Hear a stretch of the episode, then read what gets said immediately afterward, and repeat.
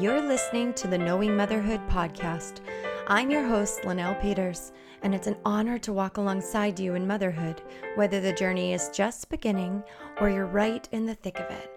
I believe that your worth as a mother is not based on your performance, and that your greatest strength is the love that you have for your children, whether they're in your arms or only in your heart. My prayer is that this little corner of the podcast world will leave you feeling more equipped, more hopeful, and less alone than when you arrived. Hey, everybody, welcome to the podcast. My guest on today's episode is Sarah Ricky, host of the Heart Lessons podcast and author of the recently released book, Even Broken Can Be Beautiful. Sarah is a mother to three adorable children, and she and her husband also have two precious babies in heaven. Their daughter Evie and son Charlie only lived for a short time after their births before passing away from the complications of a rare genetic condition. Though her journey has been painful, I know you'll agree after listening to our time together that Sarah has a beautiful knowledge of God's faithfulness in our suffering. She graciously allowed me to ask some really hard questions, and I was so moved by her responses, even to tears. There are many takeaways in this episode, and as always, I'm in awe of how much goodness can flow from our willingness to share the story God is writing for us. The Heart Lessons podcast born out of Sarah's experiences with loss, was actually one of the very first podcasts I subscribed to last year during a really difficult season, and those episodes helped to calm my anxious heart and keep my eyes on Jesus. As you can guess, it was really special to connect with Sarah in this way, and I'm so grateful for her sweet and sensitive heart. Here's our conversation. Hi, Sarah. Hi, Linnell. How are you? I'm doing good. How's your day going? It is going well. It's a quiet afternoon here, so that's nice. Kind of rainy, but feels good. Uh, yes. we got the sun shining here, but um, we could use some rain, so send it our way. Yeah, here you go. No. oh well, I'm so thankful that you're here to just to share your story today. I'm just really thankful that our listeners are going to be able to hear about what God has done in your life and through your motherhood story. Thank you. I appreciate the opportunity. Thank you so much. Do you want to just start by just telling us a little bit about your story, your journey of motherhood, and just what that's looked like for you in the last few years? And yeah, go ahead. Yeah, thank you. Um, so my name is Sarah, and I've been married to my husband Josh for 13 years. Um, we just celebrated our anniversary at the end of July. Um, we have an eight and a half year old son, Micah. Um, he's going into third grade. And when he was about a year and a half, um, we were pregnant with our second baby and um, found out that it was a little girl, but that she wouldn't be able to survive outside of the womb. Um, and so that was our daughter Evie, and she passed away uh, about four hours after she was born. And then um, about a year and a half later, we had our rainbow baby girl, Jocelyn, and she just turned five and she's going into kindergarten in the fall, and she's so special. And I always tell her she makes my heart sparkle. That's what she that's what she feels like. So she's she's such a sweetie. Um, and then when she was a, just just shy of one, we found out that um, we were pregnant with another baby. And at the halfway point of that pregnancy, that ultrasound, we found out that um, our son Charlie was also not going to be able to live outside of the womb. So he passed away um, maybe about 30 minutes after he was born. And so that's our fourth baby.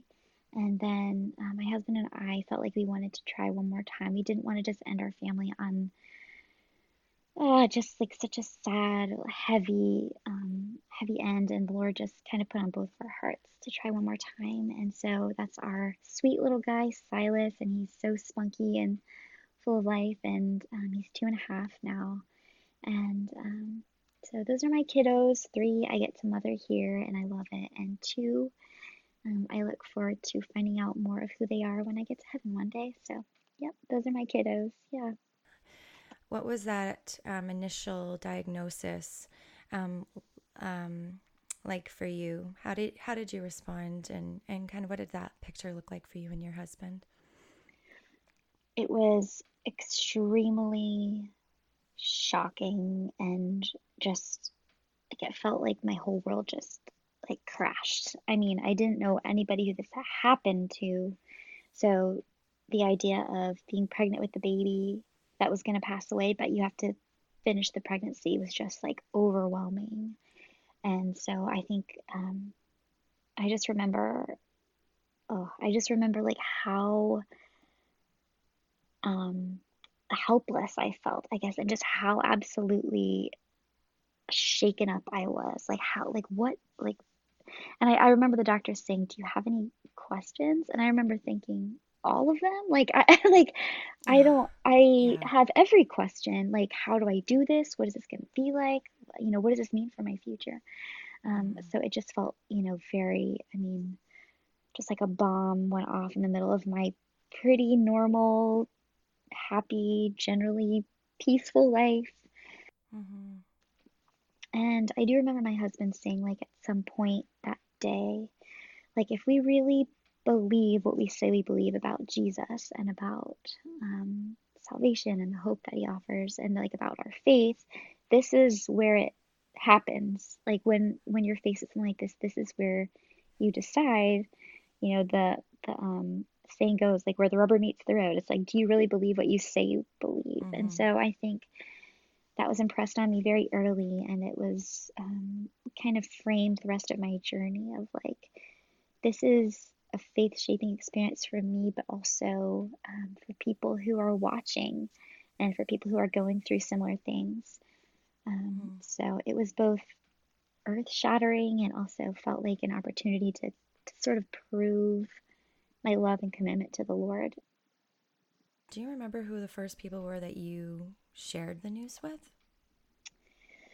Um, we had a regular ultrasound kind of at the beginning of the day. So I think when I, when we came home, maybe it was right before lunchtime, I had put something on Facebook like doctors are concerned that our baby has low amniotic fluid, please pray. So I think people people were alerted, you know, friends and family were kind of alerted yeah. that something was going on. Um, but the first person that like I told after we knew for sure that she was not going to survive it was my mom because she was at home watching Micah. Mm-hmm. And so we pulled into the driveway and she had come out. She was kind of waiting for me outside. Mm-hmm. And I just remember like I I mean like I couldn't hold back the tears. I was. I hadn't mm-hmm. stopped crying and so I said she's like, "You know what's like what's going on?" I'm like she's I I can't remember exactly what I said, but something like I'm gonna carry her the rest of the pregnancy, and then and I kind of like did a hand motion to mean like it's kind of gonna go away, you know, she's gonna go away. And and my mom, she's like Sarah, no, and she just held me and cried, and um, so and then I honestly, I honestly don't remember after that how our families found out, but I do know by the end of the night, like my Josh's parents and siblings and my mom and I think my sister and my dad were all we were all in our house like with food. so somehow everybody found out, but I don't remember what happened after that. But um, everyone was at our house that evening just to kind of, I mean, what else are you gonna do except just kind of be together and cry? It was um, that's what it felt like. Yeah. Wow. What were some of the other ways that people supported you or that spoke into your life after you lost Evie?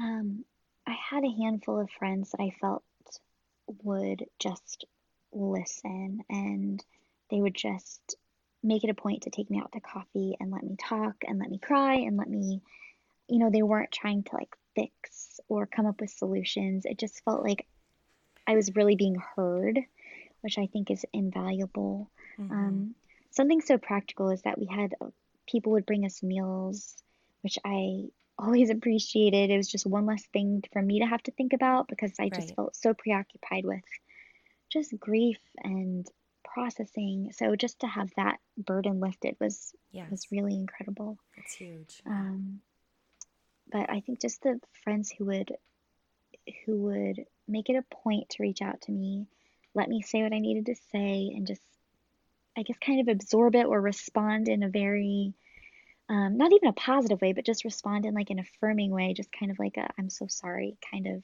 response was was really, really invaluable. Mm. So yeah. You had a friend that, um, and we'll talk about your book soon too, but in your book, you have a, a section that you, where you write about this friend's gift to you in yeah. writing out her perspective of what she observed in your little Evie's short life and your just, yeah, it's really, really special. Do you feel like sharing a little bit about that?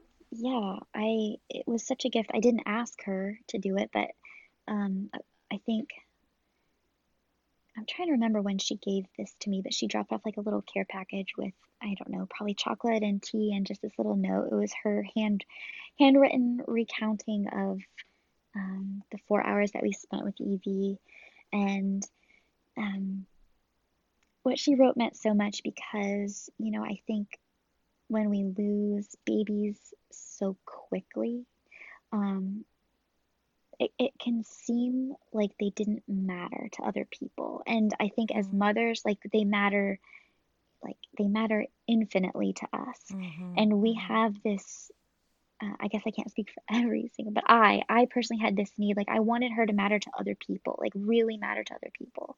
So when um, Lauren wrote this to me and I could see the impact that Evie had on her life, it just meant so much.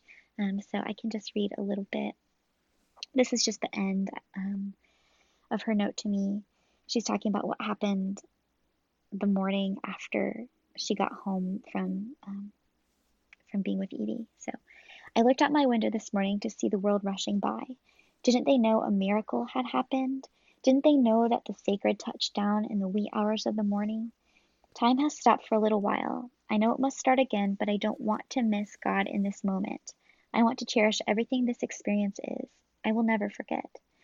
Evie Garris came and touched hearts and lives. In just four hours, her life made an impact that some never do. I will always remember the way she felt in my arms, the way she looked in yours, and I will always remember her home going and the love in that room. Tonight, as I wrap my daughter in her pink blanket, I will pray for your broken mommy heart, and I will praise and worship the Father for precious Evie Garris, your daughter, a gift from the Lord. Oh, that's so beautiful yeah, makes me choked up just I, to read it. It's very sweet. I can't imagine what that meant to you. Yeah. Yeah. Do you want to share just a little bit about what it was like to to go through a second diagnosis? I can't imagine yeah. what that would feel like and what that what, where the mind would go have yeah. you know and and so can you just talk a little bit about that? Yeah, um I remember being in the ultrasound room. It was a different ultrasound technician.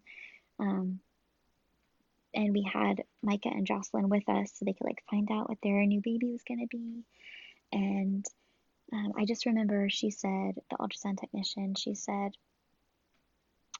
um, she said, How much water are you drinking, Sarah? I hardly see any amniotic fluid. And that's exactly what we knew was the problem with Evie was that the amniotic ah. fluid caused that um, she wasn't able to grow properly and her lungs weren't able to to develop properly. And so in that moment, she just said, "How much water are you drinking?" Like I just, I just knew, I just knew it was happening again. And wow. my husband, like, he's he got emotional right away and like bent, like you know, I was on the bed, um, and so he bent over and just like held me and was crying and um, I just felt in the moment, I felt like a emotional almost. I felt like cynical. I was like, of course, like, of course, this is going to happen again. Like, this mm. awful, terrible thing. Of course, I'm going to have to do it again. Like, just the cruel irony of the world. That's, that's how I felt. I didn't feel anything spiritual or loving or anything. I just felt like, ugh, like, of course, you know, what a world. so that's just um, honesty, but yeah. That's just raw human emotion, right? We yeah. sometimes can't even predict how we're going to respond to these kinds of things. So you knew that you had to walk through another remainder of this pregnancy, anticipating um, a loss. Yeah. Um, So maybe share a little bit, if you don't mind, of when Charlie was born and, and that time with him. What was that yeah. like? Um, he was born very early in the morning on September 18th, 2015. Um, and I knew right away that he was um, much more fragile than Evie. Like he he didn't ever really take like good breaths. Like he he just seemed very very fragile from the mm-hmm. beginning, and um, so I remember holding him, and then I remember he was passed to the family and friends that were in the room, and we had a few, moments um, where Micah and Jocelyn were just in there with us. And then by the time he came back to me, he was already gone, and it was so short. Um, mm. And I just, it just felt like, it just everything about his life felt just too short. Not that Evie's didn't, but I felt like we got to do things with her. Like we got to change her and bathe her and had lots of pictures. And mm. With him, it was just like, it was just over. And it was, um, I think that's part of just kind of a different thing to grieve with his loss. I mean, then also we had been told we, we actually didn't know he was going to be a boy. We had expected that he was going to be a girl. so even in that in that moment it was like oh it's it's a boy like oh my goodness we have a boy and then it's like i couldn't even you know we couldn't really celebrate that part it was it was kind of over before we even started and and so um it's just a very uh, I, I i don't want to say it was like extra sad but just like an extra aspect of grieving his loss is that mm-hmm. it just nothing felt completed. I guess it was all just kind of snatched away before I even got a chance to grab onto it, maybe. Where was your heart at um, in those hours and days following um, his loss? Well, uh, we had it was it was just like a crazy time of life. We had just moved. We had closed on our house literally one week before, the Friday before he was born. And so we were in a brand new house in a new area. Um, and so I think so much of life kind of felt unsettled. Um, so it was it was a strange, surreal kind of everything just felt like up in the air, I guess, you know. Mm-hmm. Um, um, and then I had felt that way throughout my pregnancy with him that life was just moving really quickly and where it kind of felt like it stood still for Evie for me to process her diagnosis and then after she passed away um, with Charlie life was still just happening it just felt like it was happening mm-hmm. quickly um, and one week after Charlie passed away um, my grandma passed away. And so it was maybe about 10 days after he died, I packed the kids up and we went up to Pennsylvania for my grandma's memorial service. And so I just felt like even more, uh, or just like even uh, added to that feeling of like life isn't going to slow down for this. And my grieving and all this processing is going to have to happen kind of in in the recesses of my own heart, I guess, because I'm just still having to um, do life and and help other people in their grief and um, mm-hmm. enter into other people's grief and mm-hmm. so yeah it was it was kind of uh, it was very different than it had been after Evie. Yeah. Um, can you talk a little bit about the grief process that you sure. walked through? I think uh, the the phase of life I was in felt so different. So I think with Evie, I felt like for almost the whole year after she passed away, my life felt quiet. Or, or maybe I was able I was able to make it quiet. My, Micah was only two, um, so you know he still was taking naps and you know he didn't care about going to friends' houses or you know whatever. Mm-hmm. So it mm-hmm. just it felt like my life was more quiet and I had mm-hmm. time mm-hmm. to just read or like we played outside a lot together, just the two of us. And so I felt like my grieving process was slow and I could just really think about what I was feeling and think about what I was thinking. You know, I had yeah. a lot of more space. My husband was in was in school, so he was not home very much, life just felt different. And then after Charlie, Mhm. it felt so fast. Um, and I just think I'm grateful that I experienced what I did previously so that I could kind of transfer some of those thoughts um, to my second grieving process, which sounds kind of Mhm. crazy, but I am grateful for that mercy. Um, Mm. but one of my favorite pictures of the grieving process was is even still to this day. I think it's so helpful. But it's like this diagram. It says how you want grief to look, and it's like a, a straight line and with like an arrow, like Mm. always this sort of linear progression. It's always Right. moving, you know, positively onward. And then the next, uh, right next to it says how grief actually works, and it's just like tangle of lines, just all mixed up. Yeah. And I think that just accurately describes what it feels like. Um, you know, we want to say, today or in this moment, I feel better, like I feel happy. And so all of my moments from now on are going to be happy. When, Mhm. when in reality, when you're grieving, you have highs and lows in the same day. And even one thought to the next thought, it's, it can Mhm. be so different. And Yeah. I don't really know how to explain why it's that way. I just know that it is, and that it's important in those moments to not get discouraged. Like, well, you know, this morning I felt happy, and now I feel kind of depressed, and I just want to be by myself. You know, what's Right. wrong with me? It's it, there's nothing Mm. wrong with you. This is what grief feels like, and so what it looks like.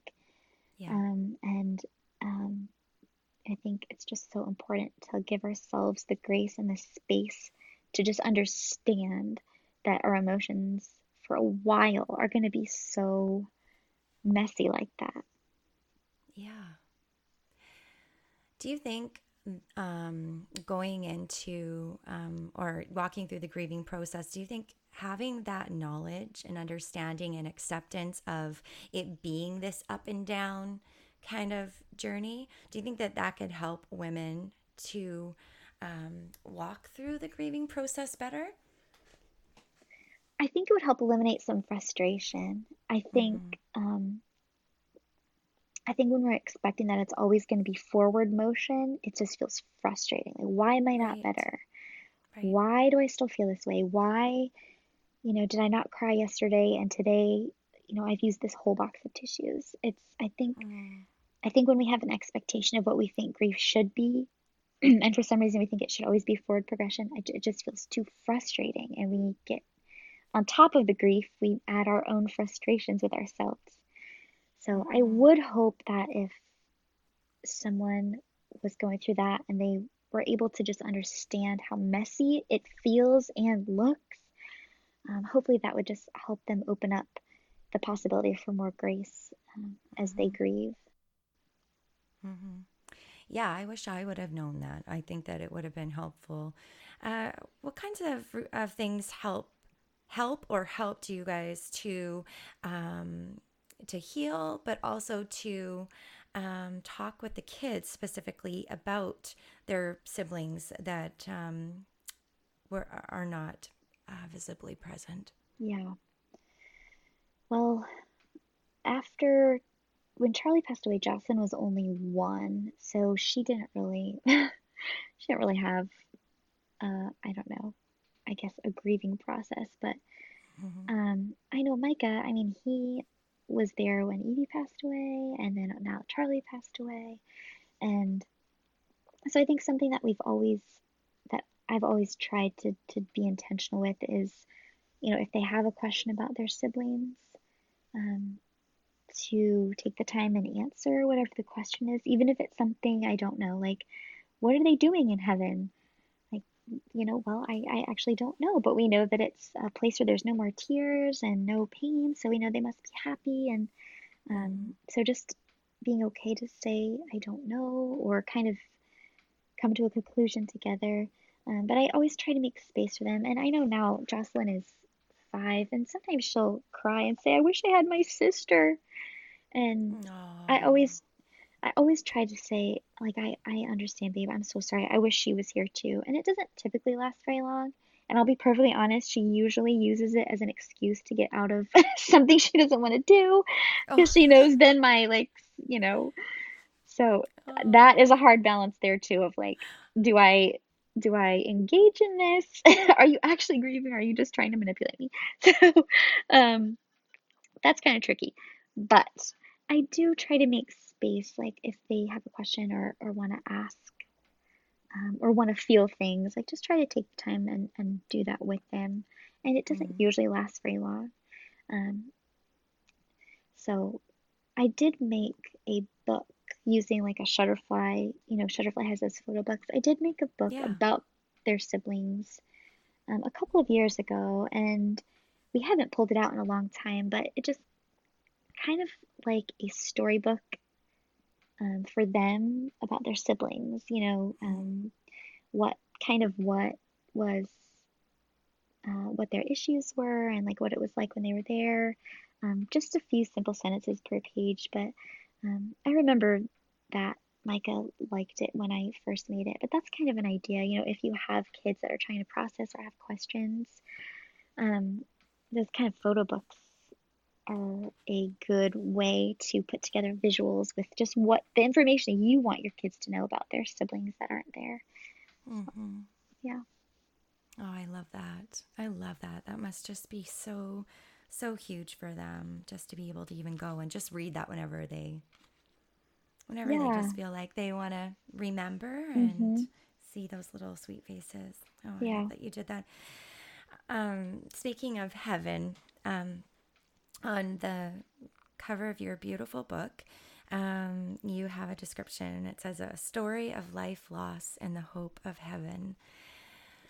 Can you um, share with us a little bit about your perspective of heaven um, as a child, and then what that looked like transitioning into adulthood, Yeah. and then how the loss of your baby shaped the hope of heaven that you have now? Yeah. Well, I just remember as a kid, like being very afraid of the idea of being somewhere forever. Like I couldn't, it's like I don't understand what forever is like, and I don't know. It was mm-hmm. just, it was scary to me. Like I couldn't grasp it. So yeah, I, our minds can't, right? Yeah, I mean, yeah, I mean, it's not like as an adult I get it, but as a kid, for some No, reason, I'm it- still like that. Exactly. As a kid, it just felt especially intimidating, and I just remember feeling like like I would just have to be like done thinking about it because it just felt so yucky in my tummy. Is how I remember thinking.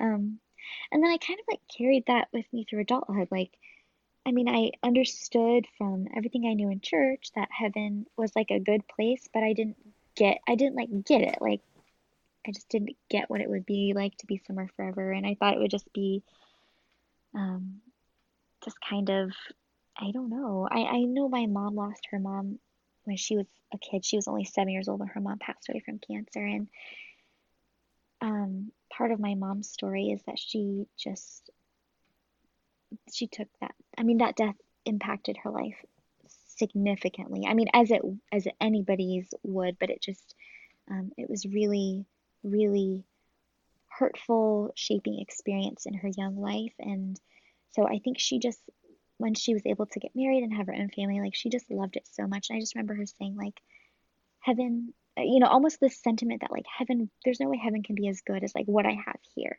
And so i kind of carried that with me sort of that fear of forever in heaven and kind of like well it must not be that great. I don't get it. Mm, for a long time. And my husband worked in the icu um, he was a a nurse in our icu at our local hospital for four years. And i just remember him saying um, something to the effect of like heaven heaven's going to be great. It's going to be every best experience we've ever had in our life but like without the taint of sin or pain or any of that. It's going to be that forever. And how mhm. Like that is something that we have to look forward to and i never thought of heaven that way. Like i never thought of it that there wouldn't be any sin or any pain. Um and like what would that be like to have just good peaceful feelings all the time and experiences and and like that true fellowship with the lord that there's no way we can know what it feels like here. And uh, Yeah. so from at that point it was kind of like okay heaven's going to be like really good um and that was an important piece to hold with me when you know i got evie's diagnosis and knowing that heaven was a good place and also like my daughter was going to go there. Like because of jesus like my daughter is going to go to this real place that is made possible because of the blood of jesus. And that was Mhm. just so comforting to me. And not only that like one day i would see her again. Um you know it wasn't it's so painful to lose her and to lose charlie but in a way um, and this is a little bit oversimplified but it's almost like we just said like see you later you know um, Mm. we know, I know that I'm going to see them again. And that's a really difficult reality that they're not with me here. But like that hope that I will see them one day because of Jesus is, is just huge and um, infinitely helpful on, on the really sad, sad moments. So, yeah. I feel like loss is what actually the Lord can use Yeah. to tether tether our hearts to toward heaven. Yes, I agree. Yeah, and it seems so strange, but it makes sense as well. I had right up until a few years ago a really difficult time with that, and um, and then after we lost River, um, I believed and I knew where he was. I felt that with my whole heart. But it wasn't until this past year where, the, where the, just through different circumstances going on in our life, I felt the Lord truly give me this new hope and this new vision of of seeing my little river one day and the other two babies that we've lost and it has become so beautiful and it has changed my perspective of heaven in such a profound way Yeah. and I am so grateful. I'm grateful for how God has used that to turn my heart towards the truth of heaven, the reality of heaven, the hope of heaven, in just such a different way and in a uh, in a, such a beautiful way. yeah, I agree. Um, how have you been able to use your motherhood story um, to pass on hope to other other mothers? After Evie's diagnosis, I um, started blogging fairly regularly, and it was kind of a way to inform people of what was going on without having to relay the information verbally over and over. So that was really helpful, um, and it grew into more than just, you know, communicating information from doctor's appointments, and more or less a journal for me to process how I was processing, you know, to um, just kind of write out the thoughts and feelings I was having, what the Lord was showing me through His Word. And um, so through that, I was able to make connections with other mothers who were going through similar things, and even even just people who were going through other pain, because sometimes just the fact that someone else is hurting deeply can reach you no matter if you're experiencing the same thing or something different. Um, but from that blog, um, you know, I kind of continued blogging through. I mean, I still have it, so, um, but it was very regular between uh, with Evie's diagnosis and after she passed away. And I felt like the Lord, I felt like the Lord put on my heart to write a book. And like people had said, you know, you should, should write a book, you should write a book. And I tried at many points, and it just never like stuck, for lack of a better word. I could never Mhm, flesh mhm. out what it was going to be. So I kind of put it on the back burner, but it never went away. Um, so I had the blog for for years, even when Charlie was diagnosed, and then shortly after he passed away, I remember distinctly giving myself a couple of weeks, um, but having this distinct impression of Matthew 25 and the parable of the servant and the talent, or excuse me, the master and the servant with the talents, where the master gives three of his servants um, money, and then he goes out of town, and two of the servants take what their master gave them and invested it and doubled it. And they're told well done. And then the third servant is too intimidated by what the master gave him and he buries it. And you know he is strongly reprimanded and i just remember having that story impressed on me very strongly after charlie and just spending months praying that the lord would show me what that meant how i was supposed to use this like i knew it was an impactful story and i didn't want to bury it and Mhm. so um, in January, after Charlie passed away, I felt this very distinct impression that the Lord told me to start a podcast. And I had never listened to a podcast before. My husband listened yeah. to them. Um, so like I was aware of what they were, but I just remember thinking like podcast, like how does a regular person start a podcast? What does this even mean? Um, but from January, so the end of January, February, and March, I we you know my husband helped me. We kind of developed what the Heart Lessons podcast was going to be, um, and then it launched at the beginning of March 2016. Um, so I know that has been able to reach many women um, even even bigger than infant loss. You know, we've touched on a lot of different subjects over the years, and um, it's been a blessing. Um, and then fall of 2017, sort end of summer, beginning of fall 2017, I kind of felt like the Lord impressed on me, like it's time, like it's time for the book. And for the first time ever in all the years, I was able to sit down and kind of plan out the stories I wanted to tell and the heart lessons Lord had shown me that I wanted to write out. And that process for the first time ever just felt like it it just clicked and it just felt like the time mm. was right because it was um I don't want to say it was easy because you know it was still hard work, but it was it felt like a door had been opened and I was just kind of walking through all the doors, which had never felt like that before. Oh, mm-hmm. it's incredible. It's incredible. So, you know, part of my healing has been just this ability to give back and to be able to, I, I think, I think it's either first or second Corinthians that says, you know, comfort others with the comfort that the Lord has shown me. Um, and that's been just such a huge blessing, even though every time someone reaches out to me to tell me that, you know, what I've done helped them through a hard time, it's still, I like, I wish none of us had to experience it.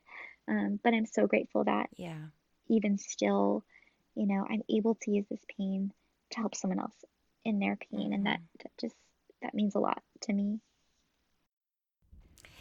Can you share some encouragement uh, for the mom who has just received a terminal mm-hmm. diagnosis? What would you what would you like to share with her to encourage her heart during this really painful time? I think the first thing I would say was just, I'm so, so sorry. Um, I'm just so sorry. And uh, a phrase that I've learned recently um, from Lisa TerKeurst's book. Actually, it's the title, but just it's not supposed to be this way. It and it mm. hurts when it happens to you. You know, mothers aren't supposed to bury their children. Um, babies are supposed to be born and come home, and when that that natural typical flow is interrupted and when it happens to you it just hurts so much and so i'm just so sorry i'm just so sorry um, and i i don't know I, I wouldn't want to just tell her what to do. I guess if she was asking, you know, how do I get through this? Um, I would just say one moment at a time. And that's the worst answer. You want somebody who's going to deliver you. That's what you want. You want somebody to turn to who's going to yeah. take it away. Yeah. Um, so I'm sorry that's the only word. Those are the only words I have, but it's just one moment at a time, one day at a time, one breath at a time. Um, mm-hmm. It's figuring out in that moment can you focus on what's true, good, pure, lovely, um, or do you just need to cry? You know, um, just so much grace and patience with yourself. And I would just hope and pray that she has at least one person that she could um, that would just listen to her and validate her pain and and just sit with her in that heaviness. Um, I guess I would encourage her to to find somebody and turn to them, but um, just to that woman, I'm so sorry. I my heart goes out to you, and I wish there was an easier way, but um, if you can imagine it right now, whatever you're feeling like right now, if you can take this, um, one day it won't feel like this. And I would just hope that would encourage her to, to move forward. Mm-hmm. Yeah. Mm-hmm. Thank you. I just felt kind of prompted just because, you know, we're talking about the hope of heaven. Yeah. Um, I just wanted to ask you um, when you imagine your sweet little girl and little boy, mm. in a perfect place. How do you picture them? What does that look like? What are they what are they doing or what do they look like? After Charlie passed away, um, I was on Pinterest and I can't even remember if I searched for something. But when I saw this picture, it just took my breath away. And it was a picture of this little boy running on a beach. And it was kind of like the lighting was kind of sunsetty. So it was kind of, you know, pretty lighting. And he was a little blonde boy wearing like, which I know you can't see me, but like that's our, mm. our kids are light haired. And, yeah. um, and he was running on the beach and he was wearing like a long white shirt and had like angel wings. And um, maybe he looked like he was about two or three years old and underneath the caption it said mom and dad i'm okay xoxo and when i saw that photo i don't even know where it came from or why it appeared except i'm pretty sure the lord sent it to me on purpose. Um, gosh i'm getting teary but um, i don't I don't know if that's what they're doing. Are they running on beaches? I have no clue. I don't know if they will be little. I don't know it at all. But that picture just brings it feels so sweet to me. And mm-hmm. whatever they're doing, I just feel like the Lord sent that to me to say, like, they're okay. And um, when I think of what they are, like, I feel like my heart needs them to be little and needs it to mm-hmm. look like that. So when I go to heaven, like, I'll get something that I feel like I missed. So, um, yeah, I don't know if that totally answers your question, but that that picture brings such comfort to me, and I think about it often when I think about them in heaven. Mm. That's so beautiful, Sarah. Yeah. I'm yeah. over here crying too. I know. I really love that. I I think um I don't know what it is about the ocean and beaches that is mm. just, it seems to just capture all the beauty of who God is. Like, yeah, uh, it's a beautiful image. And I think that that's, yeah, you could just, it's a beautiful thing to people to kind of go back to that rather than like pain and grief to have that image in your mind. I think brings so much peace. Must, yeah. it must, yeah. It does. It does. I just wanted to ask you for fun a little question? Sure. If you had four hours all to yourself and um, someone had already cleaned, I'm like wiping a tear away while I'm and some and someone had already cleaned the whole house for you. What would be your ideal way to spend that time? Where would you go, or and what would you do? Uh, I feel like I would just sit quietly and read for a while. I would probably have a cozy blanket and something warm to drink. And I'm sitting in the chair right now, but I have this great rocking chair in my room. And I feel like I would maybe I would spend the whole four hours in this chair reading, uh, just kind of letting myself get lost in thought. I feel like that's one of my favorite things to do is just kind of like I don't know. I just feel like I need a lot of space to think about life and quiet in which to do so, which doesn't come by easily with my kids, which I love them so much, but I also do love the opportunities when it's quiet. Mm-hmm. so yeah, we yes. need it. Yes, we need yes, it. It's so important yeah, I'm encouraged by you, Sarah. I'm so encouraged. And I'm just so excited for others to hear your story, um, to read your book. I will link to that and to share your podcast. Um, you're such a blessing, friend. Oh, well, thank you so much. Thank you for the opportunity. I feel like my conversation with Sarah provides only a small glimpse into the rich content of her book. It's not very often that I read a book and when finished think, I need to read that again but that's exactly how I felt. Instead of releasing new interview episodes this fall, Sarah will be releasing her book chapter by chapter on her podcast. Make sure to go subscribe to the Heart Lessons podcast so you get a notification as soon as those are available. You can also find out more about Sarah, including written articles and interviews, at sarahricky.com or on Instagram. You can find those links in the show notes. Also, if you'd love a copy of Sarah's book, it can be purchased on Amazon or her website, as well as at Barnes & Noble online and at westbowpress.com. As always, friends, thank you so much for joining me today. I just want to remind you to keep your eyes up and focused on Jesus. Push away the things that don't bring life to your soul as you press on ahead day by day with great purpose.